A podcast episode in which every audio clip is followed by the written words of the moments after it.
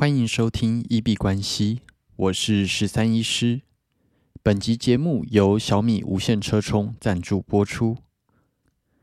小米无线车充我已经使用了两三年了，那我觉得超级好用，真心推荐给大家。那小米无线车充本身是一台二十瓦大功率的无线快充，那充电速度蛮快的，外观我觉得也蛮好看。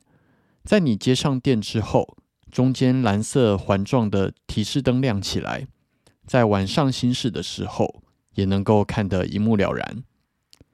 那在上车的时候，你只要单手就可以让手机夹紧，或者是把手机拿走，将手机靠近，感应电动变形夹就会自动夹紧，然后开始充电，驾驶导航充电。可以同时完成。每次下车的时候，手机电都是饱的，心情就很好，彻底解决了手机拿来导航，然后就没电的这个问题。至于安全性的部分，我自己使用到现在，手机从来没有掉下来过，即使在急刹车、经过减速带或者是路面颠簸的时候，也没有掉下来过。那这台车充，它随拆随装的特性，让你即使会换车或者是租车都很好用。除此之外，这个底座预留有接口，那你的手机如果没有无线充电功能的话，也不用担心，也可以做使用。而且我自己通常会把它夹在冷气口，那在冷气吹的状况下，再加上它自己配备的。散热功能，让电池完全不会因为充电过热而导致充电功率下降的问题。我自己觉得超级好用，那每次下车的时候，手机电都是饱的，心情就蛮爽的。那在这里真心推荐给大家，有兴趣的朋友都欢迎点选节目的描述栏去研究参考一下。今天有蛮久不见的病患。啊，今天在看诊的时候，他跟我说，他约我的诊约了几个月，约不到。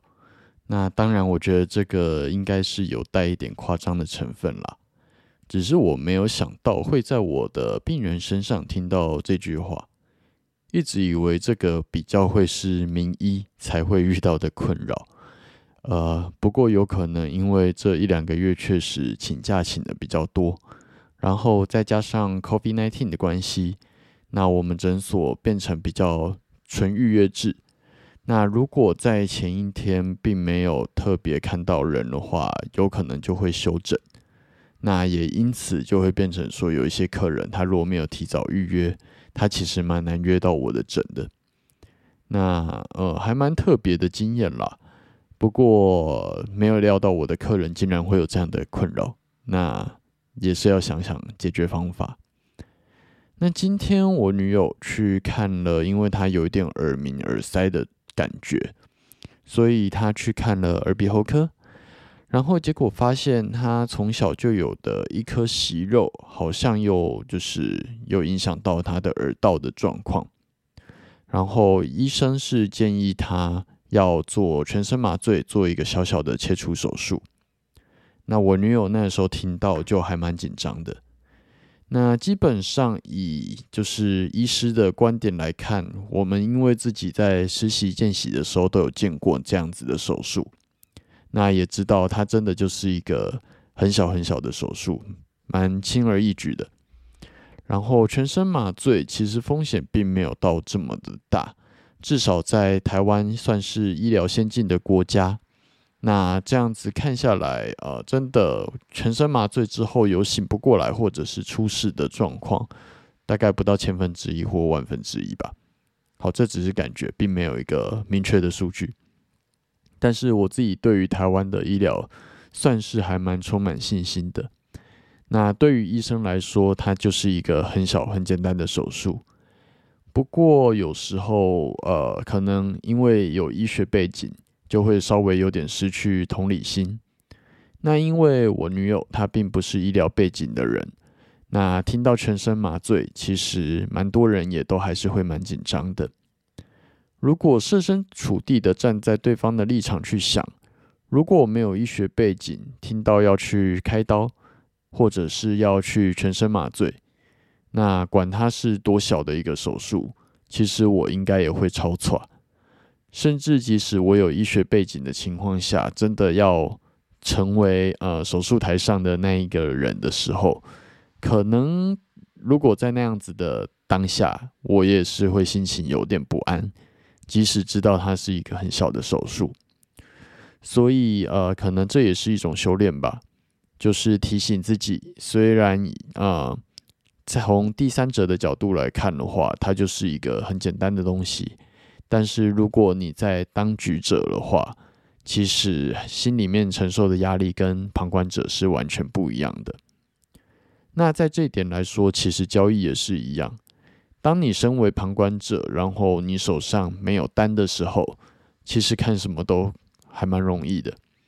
但是当你真的手上持单，然后下去做的时候，有可能啊心情的波动或者是操作反而会乱七八糟。那这算是今天一个小小的体悟吧。那在昨天的联准会发布公布三码的消息，然后鲍威尔出来发布谈话，经历了一个很大的波动之后，今天的币圈相对来说算是蛮平静的。那比较有趣的新闻，大概是币安他在入主 Twitter 之后，下一步今天有一个新闻是说他们有打算要开银行。那真的是呃，还蛮励志的。那开银行的好处，当然就是说，虚拟货币这样子的产品，有机会被更大众的人接受或者是看到。那另一方面啊，可能开银行之后，就会变成让币安大到不能倒。那相对来说，信心也会比较增加吧。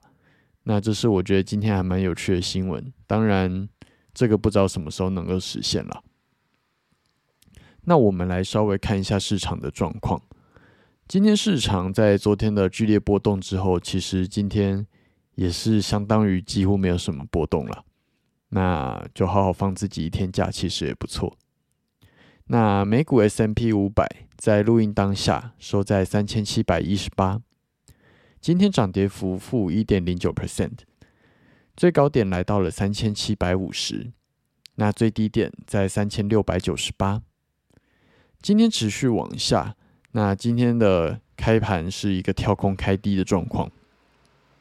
不过自从开低之后，基本上就没有一个太大的波动了。大哥比特币在录音当下收在两万零两百五十六，涨跌幅正零点五八 percent。那最高点来到了两万零四百，最低点在两万零二十六。日均线呈现一个纠结的状况，那今天没有太大的一个波动，以日 K 来说，就是收了一个小小的红 K。那目前仍然处在一个上涨中的回调，并没有把日线级别的趋势给破坏掉。不过，如果啊以日线做单来说的话，如果这边绿 K 啊已经止跌，出现了一个红 K。的话，可以考虑去做一个布局，但是因为有鉴于明天就要发布非农指数的消息面，那有可能还是会有剧烈的波动，所以可能其实现在进去做单也不一定是好事了。那今天的小时 K 基本上呈现一个空头的趋势，但是力道也没有到非常强，持续的守住了两万这个关键点。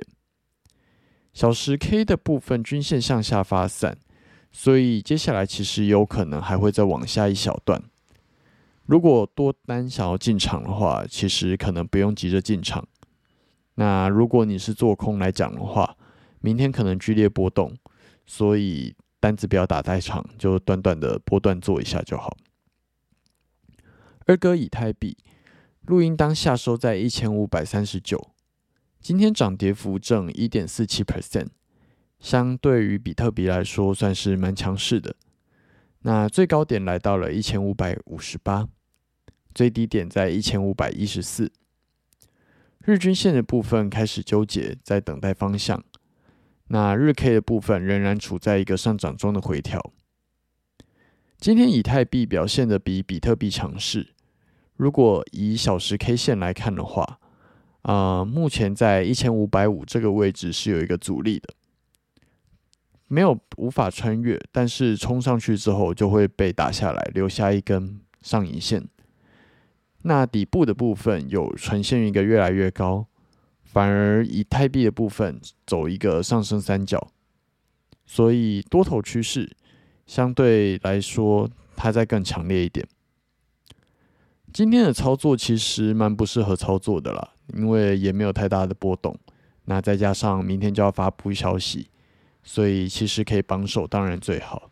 不过好，这个要自我检讨一下，有点手痒，去打了一个短单，那稍微赚一点点零用钱，但是其实并没有到一个非常好的风暴比。不过也没有去追价，所以其实还是可以赚一点点钱。